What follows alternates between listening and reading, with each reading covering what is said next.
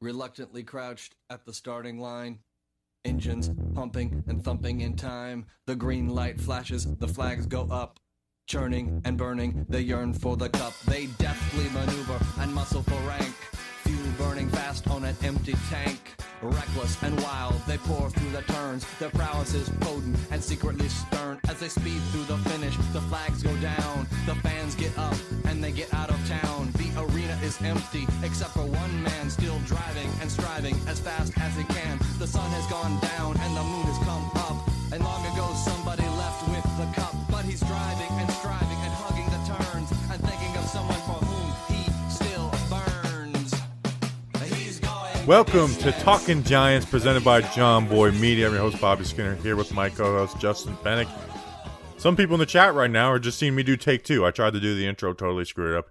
Here we are, Justin. We got ourselves a mailbag voicemail episode. So I'm gonna hit on the big topics. Um, after a loss, it's we don't have you know 30 questions, you know mailbag questions and voicemails to go through, so it's a little less stressful this episode.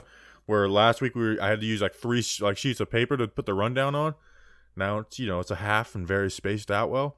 Justin, what's going on, man?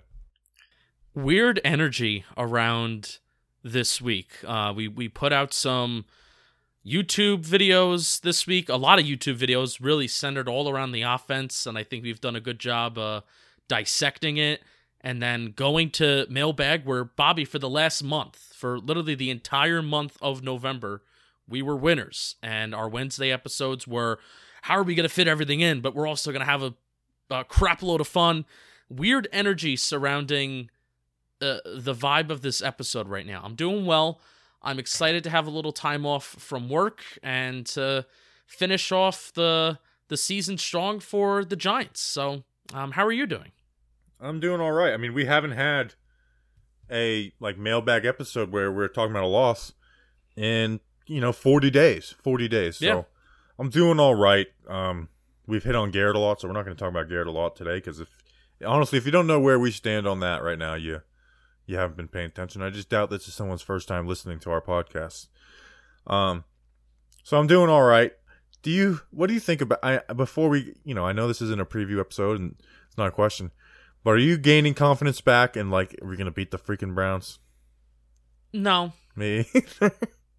no, because Bobby, it, it always rested on the offense's ability to move the ball down the field, and it always rested on if Daniel Jones was able to conquer the offense, and that's kind of we we even use that phrase even stemming back to Monday's show.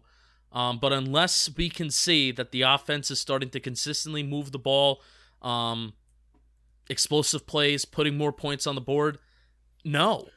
we could we could keep the Browns and into Ravens to a combined twenty points. How about that? You always feel confident with Joe Judge. Um, like I, I don't just feel just non not hopeful and I I do want to watch the football game. I'm looking forward to watching the football game and that's not like last year where December 15th, 2019, we were both on FaceTime today uh, reflecting on, you know, 1 year ago today, it was Eli Manning's last game ever and it was his last home game. And at that point in the season and specifically the content season, you know, Bobby and I, we were doing both different shows, but we were just done. We were so done talking about the team. We were so we were so done just watching it. Um, Eli was the best part of the way to end that season. So At this point last This year, we, year is we a totally different a vibe. nine-game losing streak. That was so brutal. And the ninth game was on a Monday night football where Eli returns. They take the lead and they blow it in overtime. My gosh, that was brutal. Um, so before we get into mailbag and stuff, this episode was brought to you by Jonathan Binder. How do you how do you spell that? Real quick, last name Binder. well, I would think it's two Y's. I'm going with two Y's. B I I N D E R. Binder, B Y N D E R.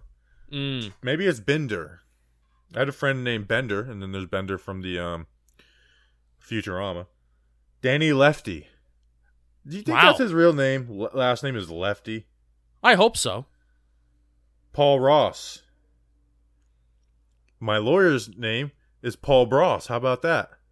Are we both not fans of the TV show Better Call Saul? We discussed. yeah, we this. already did that, so you got people mad. We won't do it again. But my lawyer's name is Paul Bross. Um, His dad was just running for mayor, or no, he was running for judge. Wow, that's big. And then Brandon Domgalski. Brandon Dama Domagolski. What's going on, Brandon? Who are these sons of guns, Justin? Wow. Wow. We are a gun violence podcast. Very interesting and fun names this week. So I appreciate all these wonderful people that went to patreon.com slash talking giants. I always say backslash, and I think that's wrong. I just it just unnecessary, even if it's right. It's stupid. I like saying back back now and now I can't even say it. So now it's in my brain. Patreon.com slash talking giants doesn't feel right. Um, and you go and you'd give us two dollars a month uh, to just support us, but also you get some behind the scenes things like you get a, a free magnet from Bob. Well, technically it's not free. You get a magnet from Bobby. You get entered into uh, uh, shirt raffles two times a month, and you get to watch the shows as we record them, so you don't have to wait until they released on the podcast apps. Bobby, um, we got some mailbag questions. We got some voicemail questions. Yeah, let's send it to our good friend who he's been a little bit in the news because they're going to be doing a playoff game on Nickelodeon. So that's that's interesting. But anyways, Wait, I have something interesting about that. I have something interesting. You know how I was watching the commercial for it, the the, the video that the NFL Update account put out. Um, I hate that account. yeah, but they yeah. just steal everybody's work. Right, but the video that they that he put out, don't know where it came from, which again that's bad on me for not knowing exactly where that came from, and that's the first place that I saw it. But I saw that there was a a split second where they were showing like Legos. They almost looked like Legos, and it was like Patrick Mahomes running with the ball.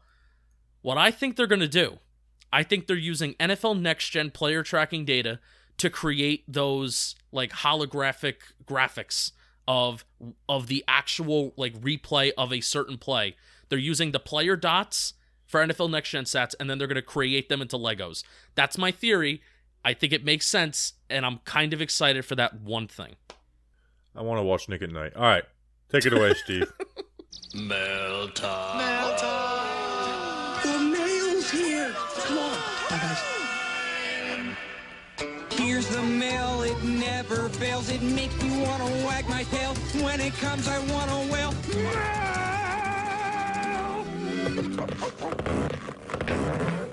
All right, thanks, Steve from Blues Clues. Justin, let's get into the mail. First things first, we have a voicemail from Liam about Daniel Jones. Hey guys, uh, it's Liam calling from Chesterfield, New Jersey. Uh, not really a question, but I just wanted to talk about the Giants fans that are all high on Daniel Jones one week and then the next week they're saying he's not the guy.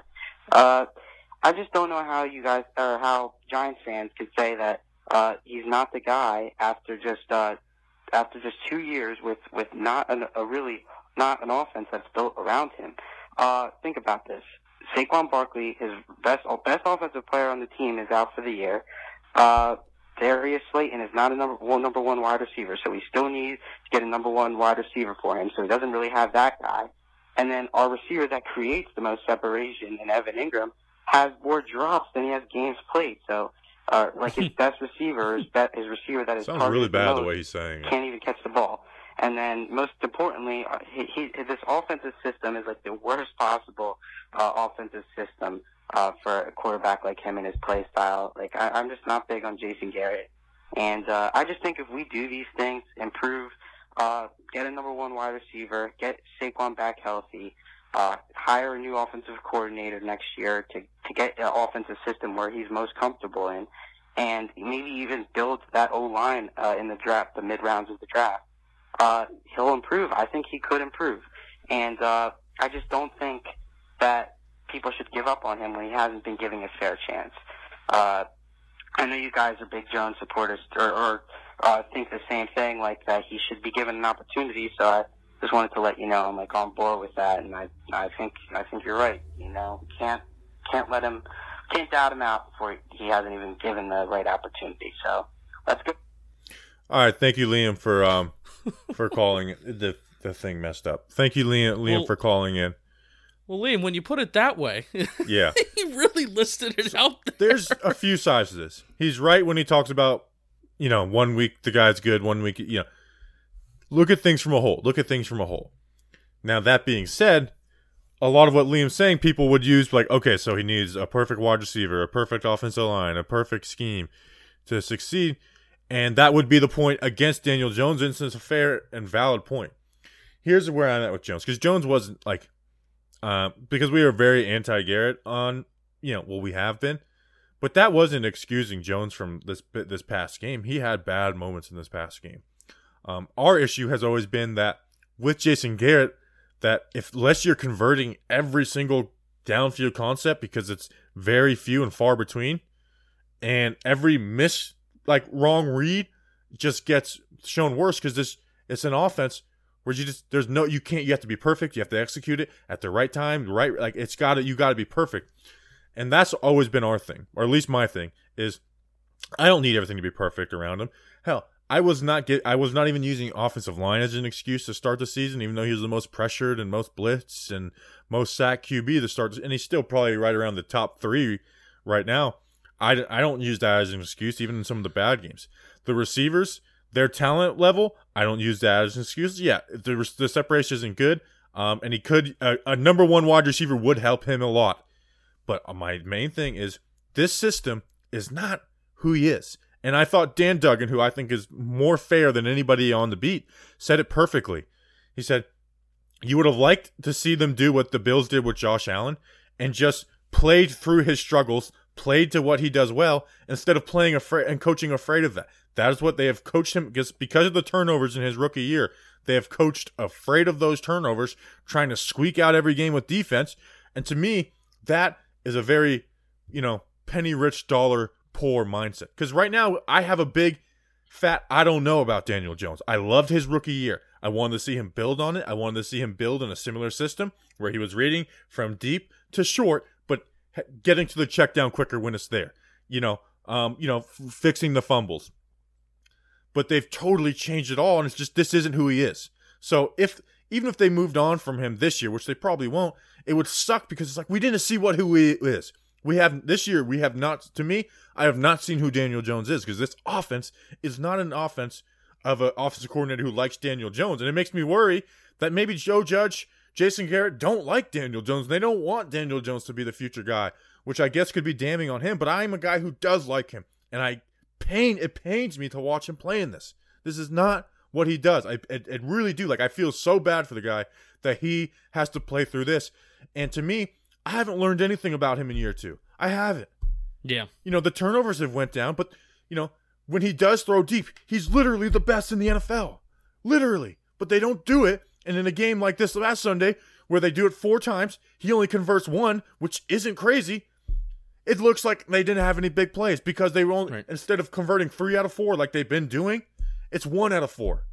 Instead of get making maybe throwing in four or five more of those like Pat, like like um Pat Shurmur did, where sometimes it was ten times more. And it was like, okay, yeah, there's some bad stuff, but let him work on the bad stuff. You don't think this kid's smart enough to fix the bad stuff? I think he is, man. And that's what's frustrating. Is I don't I feel like I don't know I haven't learned anything about him in year two. I really haven't. Yeah, he's gotten better at the fumbles, even though we just saw a three fumble game. He's gotten better at the fumbles.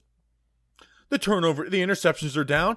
But honestly, the interceptions are down is because he's hesitant in this offense. This quick concept, he has become hesitant, and I don't blame him. I don't blame him one bit for being hesitant in this offense because when he wasn't in the beginning of the season, it led to turnovers. It led to uh, Evergreen popping the ball up in the air. I showed a play on Twitter today where it's like, this play is going to get intercepted. We do it every single week, man. And I wasn't even planning on doing this rant, but the more I talk about it, I get so frustrated that we I haven't learned a single thing about Daniel Jones in year two. Not a single thing. And it's just frustrating. This isn't who he is. Throwing eight touchdowns in 12 in, in 12 games. That's unreal. Andy Dalton has more than him. Dak Prescott in four game in, in four and a half games has more than him. That's unreal how low that number is from a guy who was on pace to set the rookie record. You look at Justin Herbert and his 12 games or, or however many, it's basically the same as Daniel Jones. And people are talking about how Justin Herbert's the best rookie ever. And we've just seen it. This is not who he is. And it's it, it is so frustrating. I don't I feel like I don't I haven't learned anything about him in year two. The main critique that was coming out of the anti Daniel Jones camp in year one, outside of the turnovers, was this is at least in my opinion from the perspective of someone who likes to look at numbers and then respects other people who looks at numbers. It wasn't his uh it wasn't his intermediate accuracy. It was actually his deep ball accuracy. He he produced in the deep ball game last year, but there were some things that were still to be desired in terms of Daniel Jones throwing the ball deep, especially when he's throwing it towards the sidelines. Bobby, for the large part of the second second half of this year, when the Giants started winning games, in the rare times that the Giants have thrown the ball down the field, he's produced and he's been totally accurate. And it's been whether it's uh, a Darius Slayton drop or you know just a, a dive of a fingertip short, he's been accurate. He has been extremely accurate when throwing the deep ball. His main critique coming out of the draft was the lack of arm talent. You know, and he has, frankly, the one thing that we have learned this year is that Daniel Jones can throw the deep ball with some sort of consistency. And the whole thing is that you want to see it more. He can be accurate when throwing the deep ball. That's the one thing we have learned when, frankly, that was the second biggest critique of his after his rookie season, right behind the turnovers, which naturally you would hope turnovers from rookie quarterbacks, those things are going to be things that naturally improve um, unless you're reckless like Jameis Winston, where I don't think Daniel Jones is as reckless as Jameis Winston. However, this Jason Garrett offense, because there's nothing open, he has to be sometimes reckless and force the ball into areas, hold the ball for long area for long uh, for long periods of time because there's just nothing available. And you saw that against Arizona. It's reckless in low risk situations. yeah, I I So. I remember after the Pittsburgh game, well, I said that interception on the long drive. I said I don't mind that because without his mindset, they don't get down the field. And I remember after that first Steelers game being like, I actually like the game plan. I thought they needed to get the ball out quick against the Steelers team because of you know the edge rushers of Watt and Dupree. And I was like, now that I, I remember saying after like that's a one game game plan. Now let's go back to the the way things used to be. And it's you know, I, I, I just spent 20 minutes basically ranting, but I just feel like I haven't learned anything about him. I would agree, and it stinks because you know year year two and year three are supposed to be the big jump years, you know, and especially when you want to maximize the rookie deal, uh, quarterbacks are not making it onto their fifth year of their rookie deal anymore. They're signing their long term contracts after four years, so. If you draft a quarterback in the first round, sometimes you don't even have the luxury of that extra fifth year uh, team option uh, when you draft a quarterback in the first round. So, it's just a shame. It's a shame that this I don't want to say this year's a wasted year because it's not. Because you have Joe Judge and there's a lot of good things that are happening here. But in terms of the offense's development, and I'm not saying this year is a wasted year because you don't have Saquon Barkley. Not saying that this year is a wasted year because Dari- maybe Darius Slayton is hurt and he didn't take the step up that we thought. Uh, Golden Tate has taken a step down as a wide receiver. Evan Engram is not who we wanted him to be when he's healthy. Sure, that's not the reason why. It is because the scheme is not. And who knows? Evan Engram could be a much better football player if he is in a scheme that actually he was. was. So he, he was. I was fine uh, with the way Pat Shurmur used him. I never, I never once complained about the way he, Pat Shurmur used. But I don't want to go back into the. no, I don't want to do back. You know, it's a weird dynamic because I like Joe Judge, but I, I, I hate Jason Garrett. Right. But you know but what? Long story short, long story short, I think your point of tell us the things that we learned about Daniel Jones in 2020. And obviously a lot of people will say, "Well, he still fumbles the ball and he still throws interceptions." Well, we told you why some of those fumbles happen. We told you why some of those interceptions have happened. We've shown the film, and even when you're, if you're just listening to us on the podcast, we're trying to break down the situations in which those interceptions happen the best that we can. It's not just his mental errors and him, you know, forcing the ball when it doesn't need to be forced in there. He's forcing the ball into a tight space because that's what the scheme is telling him to do. Um, so, long story short, what did you learn about Daniel Jones in 2020? And and I think Bobby, you said it perfectly. We've learned very little, and that stinks. Yeah. Where it was supposed to be a year of like, hey, with the aggression, can he learn when to check it down? And I thought he did a pretty good job towards the end of last season of doing that. And I think that was why you saw Kaden Smith kind of like the reason why we had a, a very positive view of Kaden Smith going into this year, Justin, was more because of Daniel Jones. Re- like working back in the middle of the field, and you know, obviously some there were some shots taken with Kaden, but not a lot. It was a lot of and coming back to him and, and going through his progressions. All right, let's let's move on though. Hey, talking Giants. It's Eric in Naples. The day after the game, decided I was too frustrated to call yesterday. Uh, I'm going to take a different uh, platform here, and I just to talk about how the Giants perform at home. I didn't look up stats, but since we left the Meadowlands, we're still at Meadowlands. Since the new stadium has been up, we don't play well at home. And you know, forget the COVID thing, but you know, we have another year where we don't win home games. I don't know what it is. I mean, we did put the white pants on yesterday, but it didn't seem to matter. But we don't win at home, and that's sad. We really just don't. I mean, look at a team like the Saints. They're such a tough out because they win eight games at home every year. So I don't know how we get that magic back we used to have, but we just don't win at home. And uh, Jason Garrett's got to go. We all know that. Daniel Jones, I'm going to give him a pass, but he, uh, he was awful. And I'd like you to talk about. I asked you a question after the after your last uh, video after the game. Did they expose something in Patrick Graham's defense? Why were there so many passes, six, seven yards off the line of scrimmage in the middle of the field, wide open the entire game? Is that a lack of a pass rush, or is that a different type of scheme where our linebackers are doing something wrong? Because we've been good in coverage, but we were awful. And I know we bend, not break, but this game hurt. This game feels like it could be the end of the season. But uh, we'll move ahead on to the Browns. Thanks, guys. You can hear the sorrow in Eric's voice. Usually He's we're really, hearing a nice victory. It's, and uh, he he's telling us how he's flirting with girls at the sports bar. So it's a it's a tough tough scene for Eric this week. He usually calls on a Sunday. This was a this was Monday, Eric, not Sunday. I Eric. know. I like Sunday Eric a lot better. I'm just being honest with you, Eric. um, so the home field thing, we just so we lose everywhere. So I I think that to me that answers that question. Or if you're Well, also, another Giants podcast, the stadium's way too damn gray. Uh, well, well, I also believe that, but I don't I, I don't say it as much as they do. Um, But it's why they lose.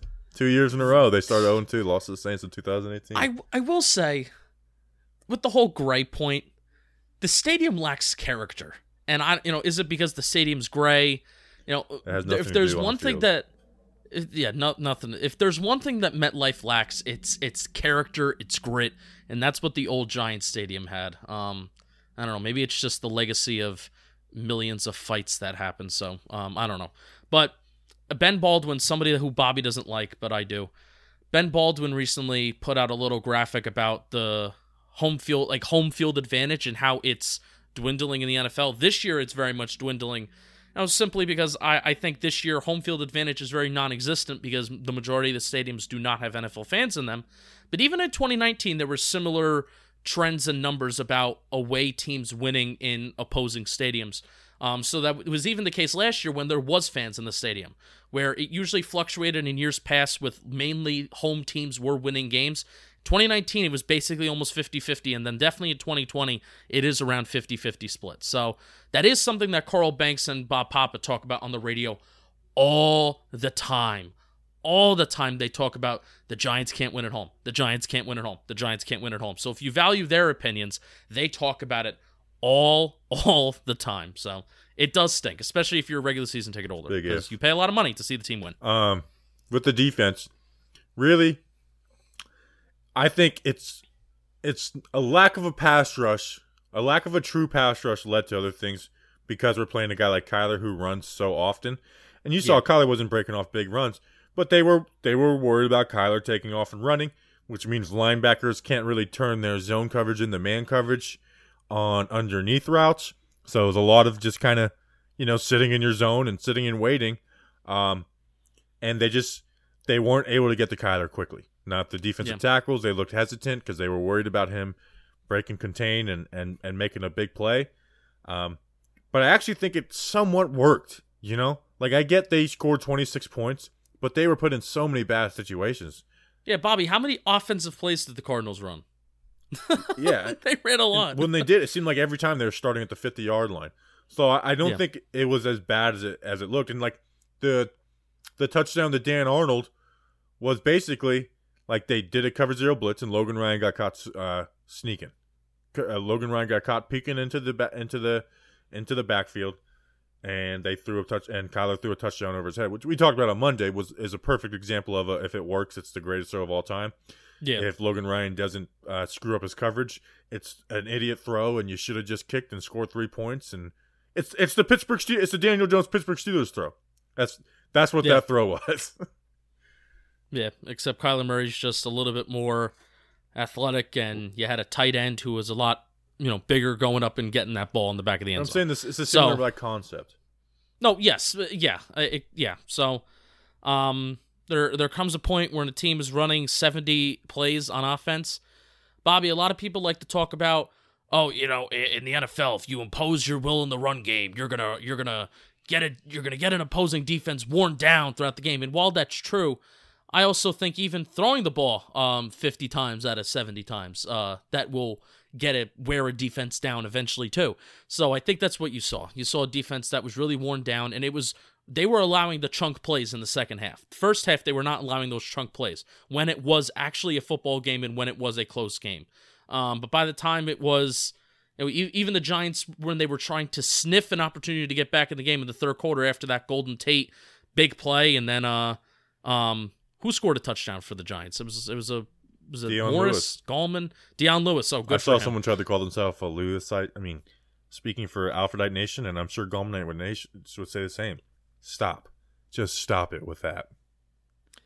but mainly with the defense um you're gonna you're gonna allow chunk plays if you're on the field for 70 70 plays in a, in a given game it's that's it's a tough spot to be also the difference between this Kyler Murray led uh, Arizona offense and Russell Wilson Russell Wilson is always constantly looking for opportunities 15 20 plus yards down the field and there were actually some throws where Russell Wilson missed in the intermediate part of the field guarantee you this week it was a part of that game plan of, oh, look at Russell Wilson. Look at how there was just nothing available for him down the field. Kyler, your main opportunity is going to be in the middle of the field and the intermediate part of the field. They're going to leave it open for you. Take advantage of it. And in the second half, uh, that he did. So good for him. Yeah, and like there was one play, like you said, over the middle of the field. It's like you get enough time, you can you'll find that hole in a zone. I don't think it's like, oh, that's Patrick Graham. They found the hole in Patrick Graham. It's just honestly that if you get enough time, that hole's gonna open up for for Yeah. any any any defense. So And you can't win with these running quarterbacks, Bobby, because if you blitz them, right, and you bring that pressure, then what? They scramble, they scramble away, and then you have less guys on coverage. I would have liked some more But the- blitzes though, to be honest. Yeah, the giant and the Giants. You know, the problem with the Giants is that now they're really emphasizing their interior defensive linemen. So what those guys do is they collapse the pocket. They're not necessarily coming in raining free and you know uh, causing a bunch of havoc with a mobile quarterback. Um, but when you have a guy that can slither and slide and run around like a hamster, I call Kyler Murray the hamster. Um, when you have a guy that can run around like a hamster back there, when you're pri- when you're prioritizing interior defensive linemen as pass rushers versus edge rushers, it's tough. So tough. Tough. All right, next voicemail. Next voicemail. Hey, Bobby and Justin. It is Ben. I'm calling from London, um, England, in my bedroom. Nothing special, I'm afraid. I have two quick questions for you. Firstly, and we all know he won't, but if Patrick Graham gets uh, picked up as a head coach, could you guys see Matt Patricia coming to be the new DC? Do you reckon Joe Judge will bring him over to the Giants? And secondly, what is America's obsession with stats? You guys have stats for everything. Like over here, stats are just not really that important. But Americans love them. Let me know what you guys think. Go Big Blue. We'll bounce back. First Taste Pod We'll be coming back soon. Cheers, guys. Here's a stat: America beat England in the Revolutionary War by 30 points as a 30 point underdog. How about that for a stat? Freaking piss me off from England. Did he did he ask why America is so obsessed with stats? No, I'm, I'm I just think, kidding. I'm being obnoxious. I think I give I think I give if if Ben Ben in London, I'm sure Ben in London is very familiar with American culture because that's what that's what us as Americans do. We just we just shove down our culture in everybody else's throats whether we like whether they like it or not. because our games have Um, nuance. It's not just goals and assists. Wow. Wow. I'm being really like to offended. see- I like soccer, but I'm I'm I'm, I'm just gonna answer this question as an obnoxious American. Here's a stat: back-to-back World War champs. Wow. Didn't like England help us? Yeah, but it's Like I said, I'm being an obnoxious American right now. obnoxious American. Um, I would like to see the next gen player stats, uh, the player tracking data stats in soccer, like that. Imagine like if well they they have to track how much they run per game, They do. like their they heartbeats. do. Like so, so That's- miles. That's insane. Uh, guarantee you they they get more beats per minute um, in about a thirty second span than I get in out of an entire six months of the way that I work. I out, played so- JV soccer. You know, Wow. What were, were you? You couldn't be anything but the goalie. I played defense. wow. You must wrecked people. I did. I used to play with my football cleats, and I would take the front because you can't have the the front spikes. So I would just take. I would Yeah. unscrew the front spike, and I would. I did. You know, play. I was like, I played a little bit of goalie, but um, when I did, like at first, like I I started at goalie in practice, and there was just someone who was better than me, but I would never. I would never um drop kick it. For the most part, I would just. I would just curl hop the ball to wherever I wanted to go. Like I would never Oh, drop yeah. kick. it. I would always throw it. Um, but I, I mean, it was fun. It was just it was a sport I didn't care about. It was good conditioning in the off season. I like you said, I would just I would just wreck Off people. season. When? It's a it's a fall sport. No, soccer for in Florida is a winter sport, wow. and it's it's. well, I can imagine people would die. Like people would actually physically die if you played soccer. I know that's when I went to. Minnesota. I was like, "Well, you guys are playing soccer now," um, and what I realized it's two degrees in Minnesota. It's it's when I stopped playing basketball because I just got so sick. If if you're not on a good coach basketball team and you're a center, it's just a point guard just dribbling or like your only points come off of offensive rebounds. You get like two post touches a game, and it's like you're doing all this and uh, and I was just like I don't I, I'm over basketball. It's like I'm I'm over averaging, you know, eleven and eight. I'm I'm over it. And I'm I'm I'm Wow. over having to just get all my points from offensive rebounds. I'm over guards fighting with each other every week. I mean, it was dysfunctional. And Big my ego. school did not allow you to play varsity basketball. If you played varsity basketball, you weren't allowed to play another sport. So it was like I was never going to be able to play varsity basketball. I wouldn't have been. Our basketball team was real deal top of the nation. My my junior year, our point guard Ben Edlin went to Alabama. Um, the year that uh, well, he was supposed to go to VCU, and then um, Shaka Smart went to Alabama, followed him there. And then the shooting guard was the top scorer in Florida, best three point shooter in Florida, Kwame Osborne. The three went to Texas Southern, I think, which is D one. The four was Will Yeguete, and I know we have some Florida Gators um, listeners. He was part of that last Final Four Gators team. He was the starting four. And then the five, Ty Armstrong, went to Alabama.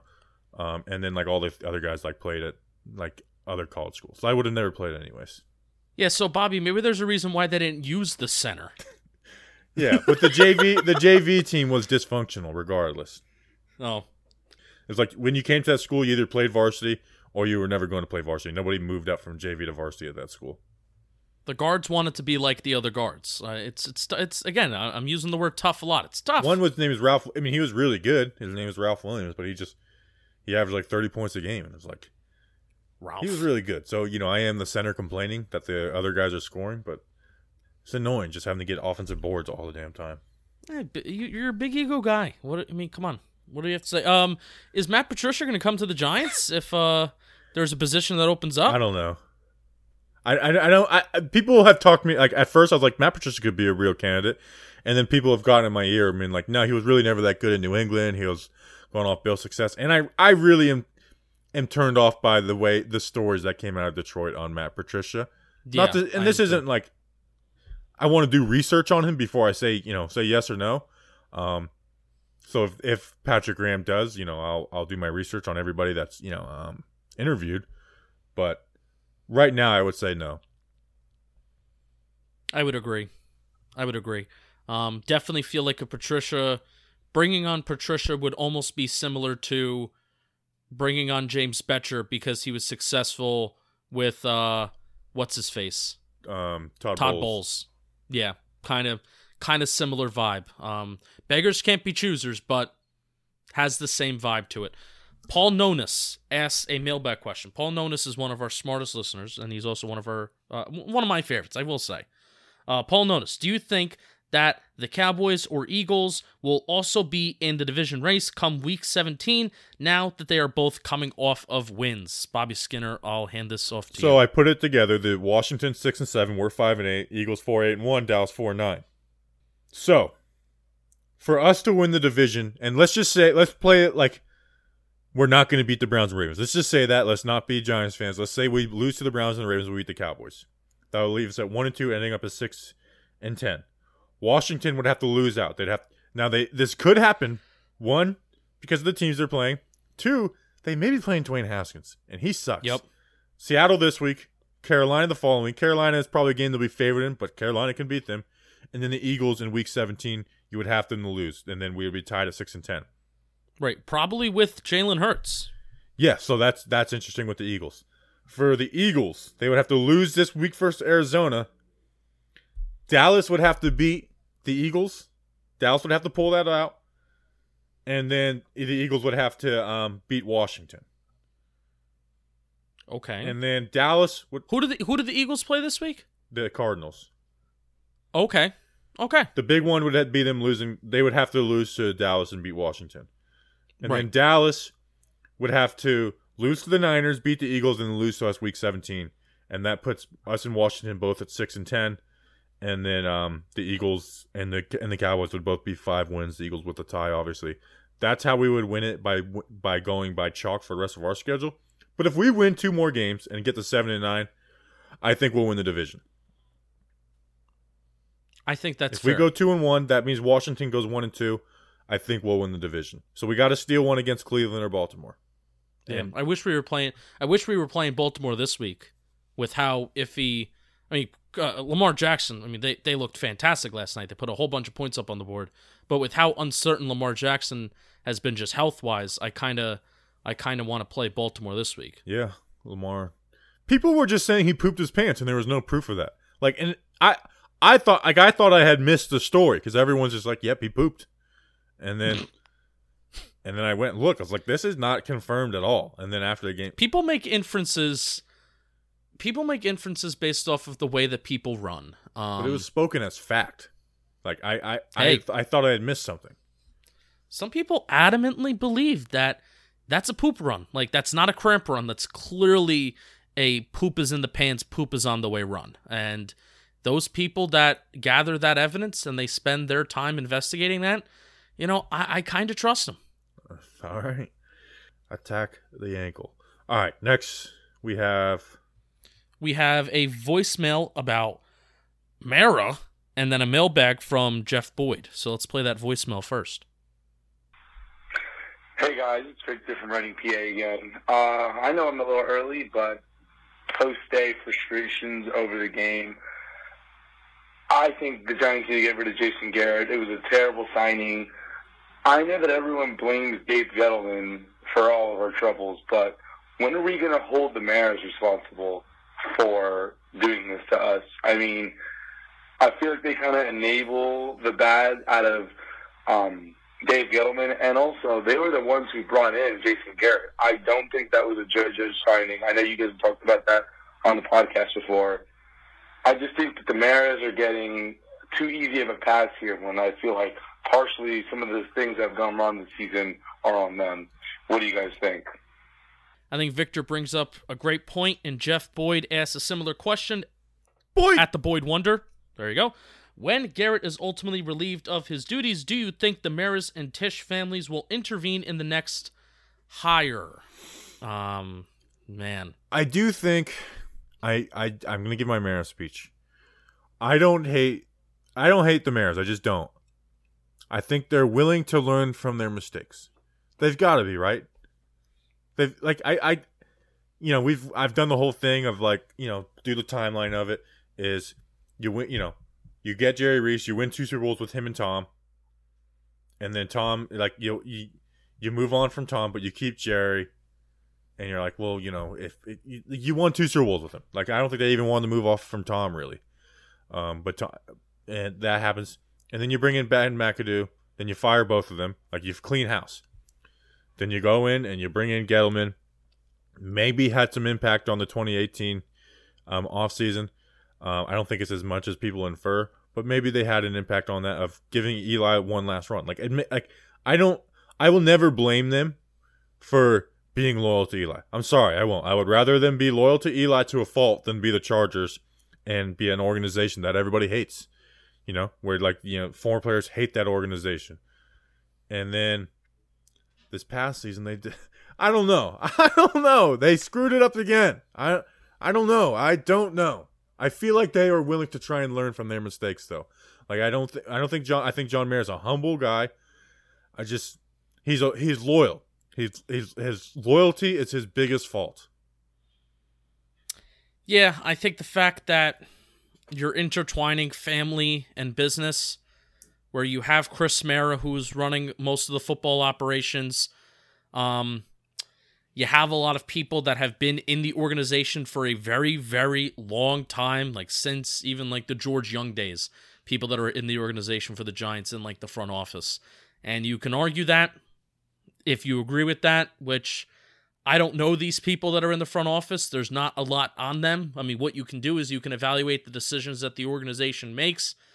And ultimately, I'm of the opinion where the Giants need to find somebody and if that guy is Joe Judge to get this started, then great.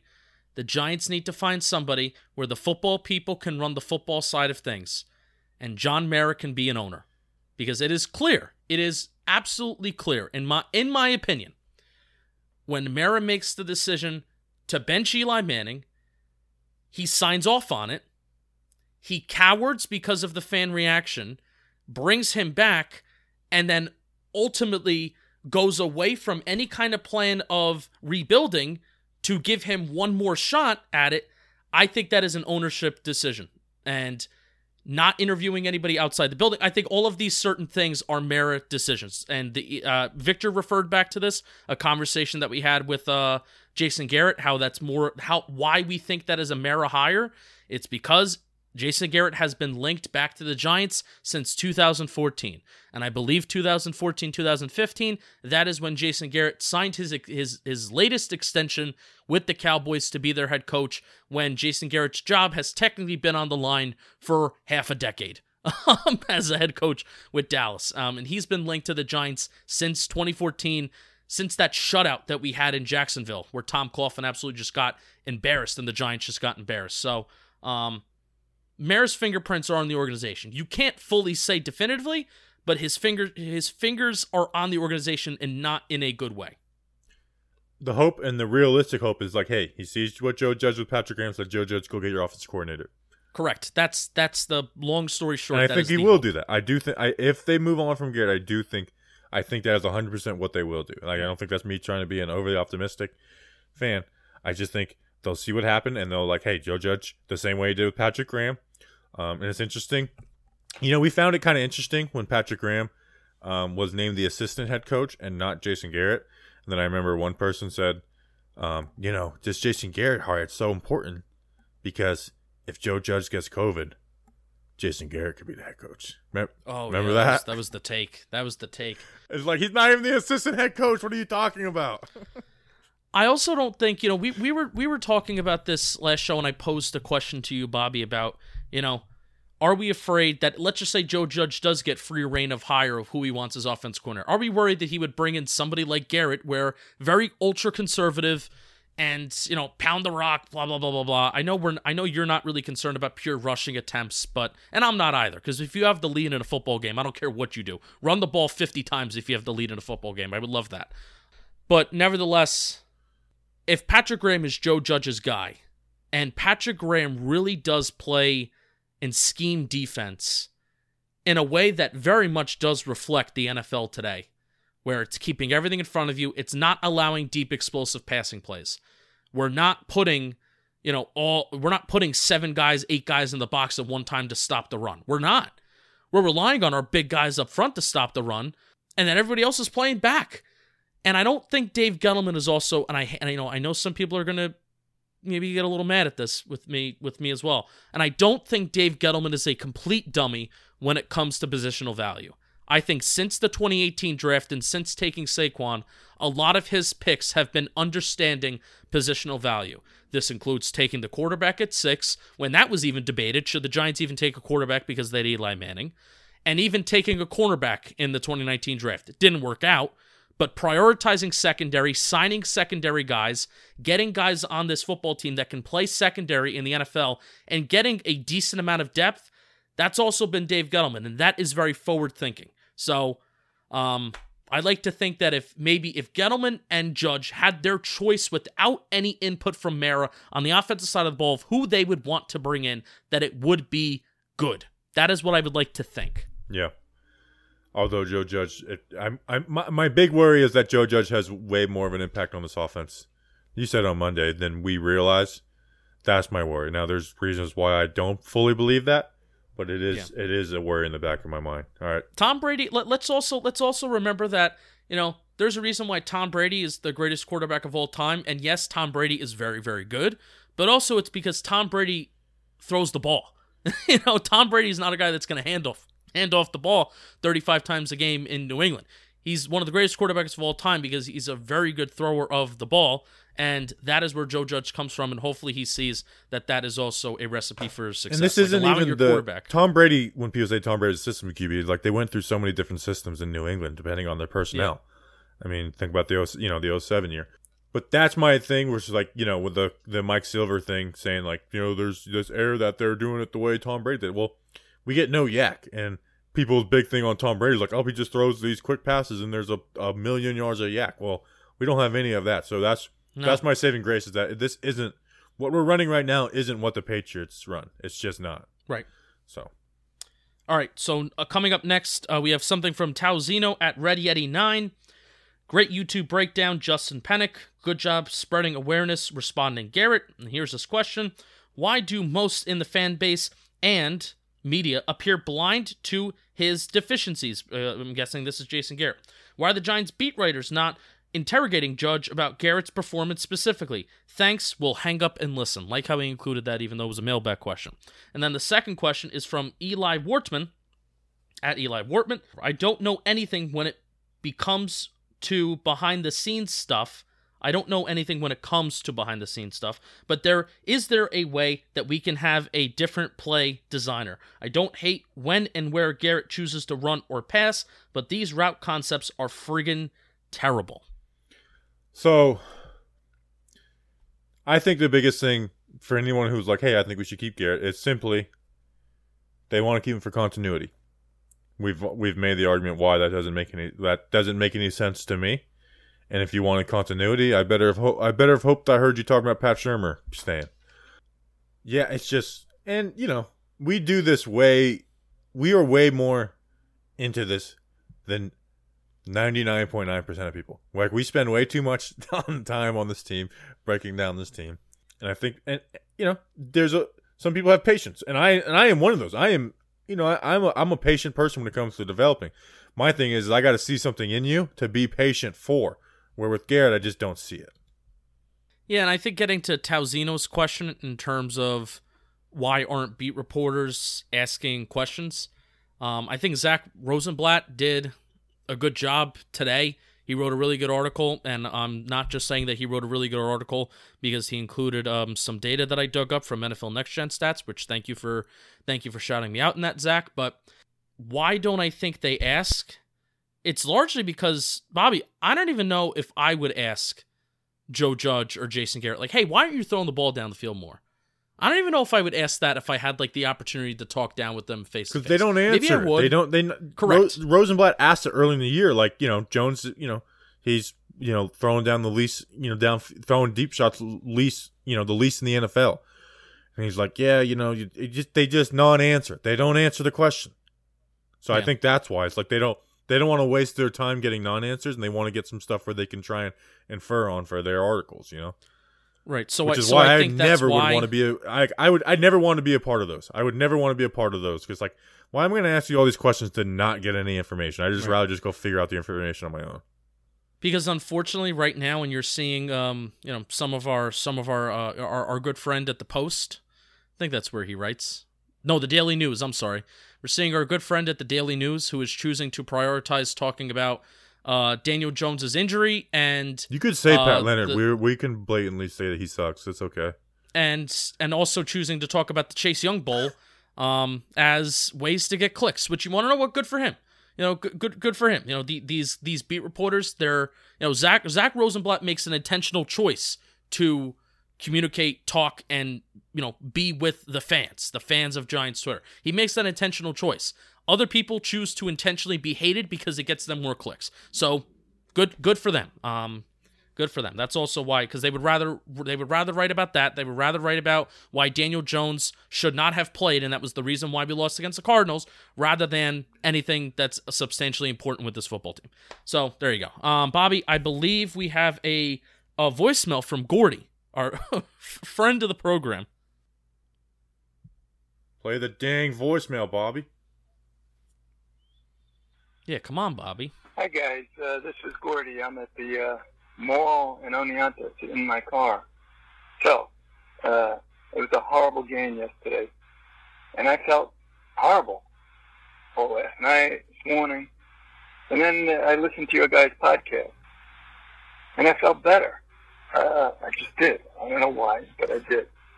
So I'm curious, how do you guys feel better after a horrible loss, like horrible day, like that? All right, be well.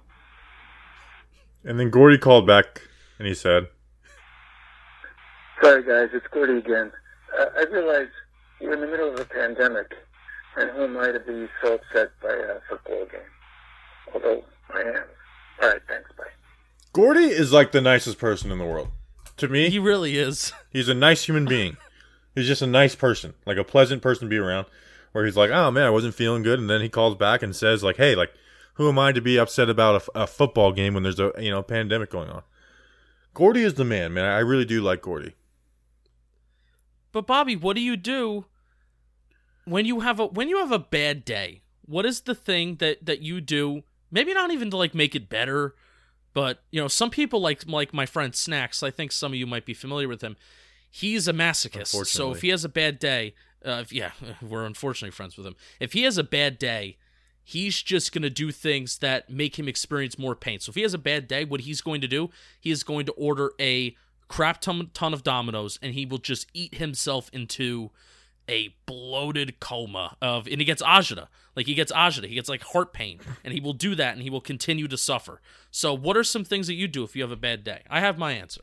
Well, when it's when it's Giants induced and we have to record after this, I will say, and this is gonna sound like sucking up, but me and you, Justin, have said to each other, having the Patreon chat there for you with the episode wow. is very comforting. Because it's like, okay, that here- really is kiss here's ass. the people who know us, they like us, they understand us, you know, they think our jokes are funny.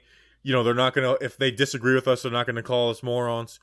Like, I I really do think that has helped. Um, so Giants induce wise. Um, Wow.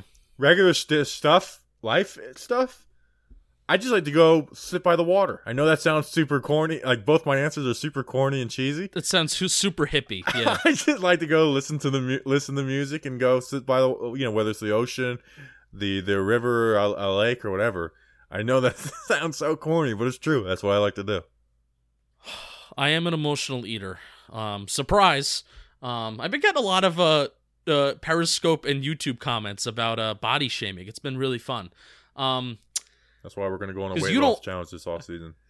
yeah, well, so you, you I- don't. it really is just for me. I need I need I need I need competition to be like I have to beat Justin in this to be motivated. Well, we, we can we can be competitive in other things, but I that is that is the part of my life where I'm least competitive right now. Um, competitive eating we can do, but I'm an emotional eater. So especially when the Giants lose, like if I go to a Giants game, for example, and doesn't matter if I'm driving, doesn't matter if I'm not driving, I will have a sub in one hand. Whoever is in my passenger seat, if I'm driving, they will be having.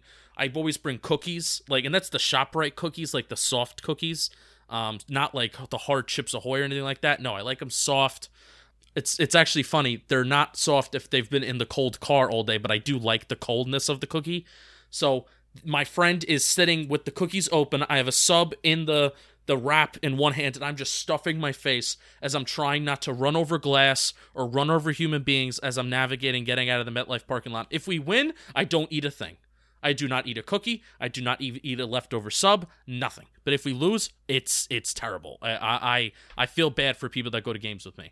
On a normal day, man, what do I do? I like to bowl. I haven't been bowling in a long time though, but I usually am a I'm a big bowling fan. Uh, I don't I don't know if you ever knew that about me. I knew you were like No, a you did. uh like a like a state champion bowling or something. Yes, I am in high school. I won a state championship in bowling, but um, Yeah, it's, I haven't gone in a long time though. See, bowling to me is like the opposite of relaxing. It's like let's get rowdy and do something stupid. You know, let's let's throw the ball overhand. Well, I think I think if you had a bad day, because bowling is one of it's almost like golf. Almost. I know a lot of Golf golf, fans are going to get off. offended. Golf, golf, golf, golf people, are going to get offended. Well, okay. Well, bowling people, I think you would like better because it's a lot simpler. There's less movement involved, but I think the same overall focus is there. Is you need to adjust to the lane, you need to adjust to you know how your arms feeling that day, how your swings feeling that day. So it's a lot of it's a lot of fun, a lot of nuance, nuance in everything. Numbers, stupid numbers. Stupid American. All right, next question. What's up, Talking Giants? It's Joe Moyle from Hoboken, New Jersey. Trying to ask you guys something different because I'm sure you're getting a lot of questions about Jones and Garrett. And as you should. This offense is pathetic. Got to fire Garrett. We should have never hired him. It's not our talent. Our offensive scheme sucks. It sucked all year.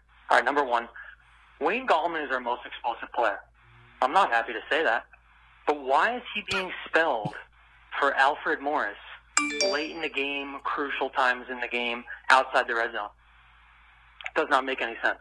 Our most explosive player should be on the field. Number two, isn't it nice that no one is talking about our cornerback two position? Isaac Yiadom, two catches on three targets, 15 yards. Uh, I'll hang up and listen. I I disagree with Joe. I I love, and this isn't me trying to be funny about culminates and Alfredites. I think the way they spell them is perfect. I mean, Alfred Morris is averaging more yards per carry than Wayne Gallman, um, and I I think they are doing it hundred percent perfectly. And I I don't think Wayne Gallman's our most explosive player. I don't think he's even close. I think Slayton, Shepard, Tate, and Engram are more explosive than Gallman. Gallman is to me is just not that dynamic. Like I, there there will be zero priority to me to bring back Gallman with Saquon as a starting running back. How many times are like, oh, if he just breaks this one tackle, he's gone. Well, that's the difference between him and Saquon. Well, you know, it's a combination of, and we will we will never know this. At least we will never know this until next year. Uh, if if the offensive line is the same, and if the and if the performance of the of the offensive line is the same, but Gallman is just efficient, Yes. and that's why I like Yes. him. He's And as someone, and as someone who doesn't value the running game a ton, as a fan, you know, I, I don't really value it a ton. If you just you know just get me four or five yards a carry, I'm not going to expect you to to burst those 20, 30, 40 yard runs uh, every game. Like Saquon, you know, I think you have an expectation that Saquon Barkley is going to have at least one rushing play of 20 plus yards. I think that is a fair expectation to come from him. Yes. Um, I guess why I like Wayne Gallman is because I don't expect a lot from him, but then he gives me a lot more. And I expect a lot from Saquon Barkley, and besides 2018, he really hasn't really given me that much. I guess that's why I like him, but Saquon Barkley is ultimately just a better football player. Um, we'll see. We'll see next year. We'll see next year if the whole dancing behind the line of scrimmage thing and and constantly looking for the big for the big play. We'll see if that's actually a thing because I think in 2020 or 2021 it'll be one of the first times where Saquon Barkley has a hopefully functioning, capable offensive line. That maybe they can even make some improvements and some other shifts around this offseason. So, um, Bobby, any other comments on that before we get to our final question? Uh, no, not really. I mean, I like what Gallman's doing, but Gallman's Gallman will never be a number two. Like he to me, he doesn't fit with like that was my always my issue with Gallman, and kind of why I wanted to cut him was like he. Everyone says, oh, he needs to get some more carries, you know, to you know be effective. Like, well, he's never going to get those with Saquon. Now that he's in this Right. role, he's he's all right. He's he's effective. He's efficient. yeah. but he's never going to get those carries with Saquon Barkley as the starting running back. And I don't think you can like bring someone like back. Like if you have Saquon on a team, I don't think you can invest in a backup plan to Saquon Barkley. Yeah. There are sometimes people that complain when Saquon Barkley gets like 16 carries in a game that he should have gotten more. So do you want to sign Wayne Gallman for a multi-million dollar deal this offseason and then have Wayne Gallman get at minimum 5 carries a game and then you're going to get mad at the end of a game that he was taking carries away from Saquon Barkley and that Saquon Barkley didn't get enough carries, which by the way, Saquon Barkley, I believe his average carries per game even on a team where we were losing most of our games, he was still pro I think he was around 13 to 15 carries a game, which that's that's a good amount for a running back. Like averaging carries per game. You know, if you're not if you're not the Titans, the 49ers or the Ravens, your your running backs aren't going to be averaging a lot of a lot of ca- a lot of carries per game.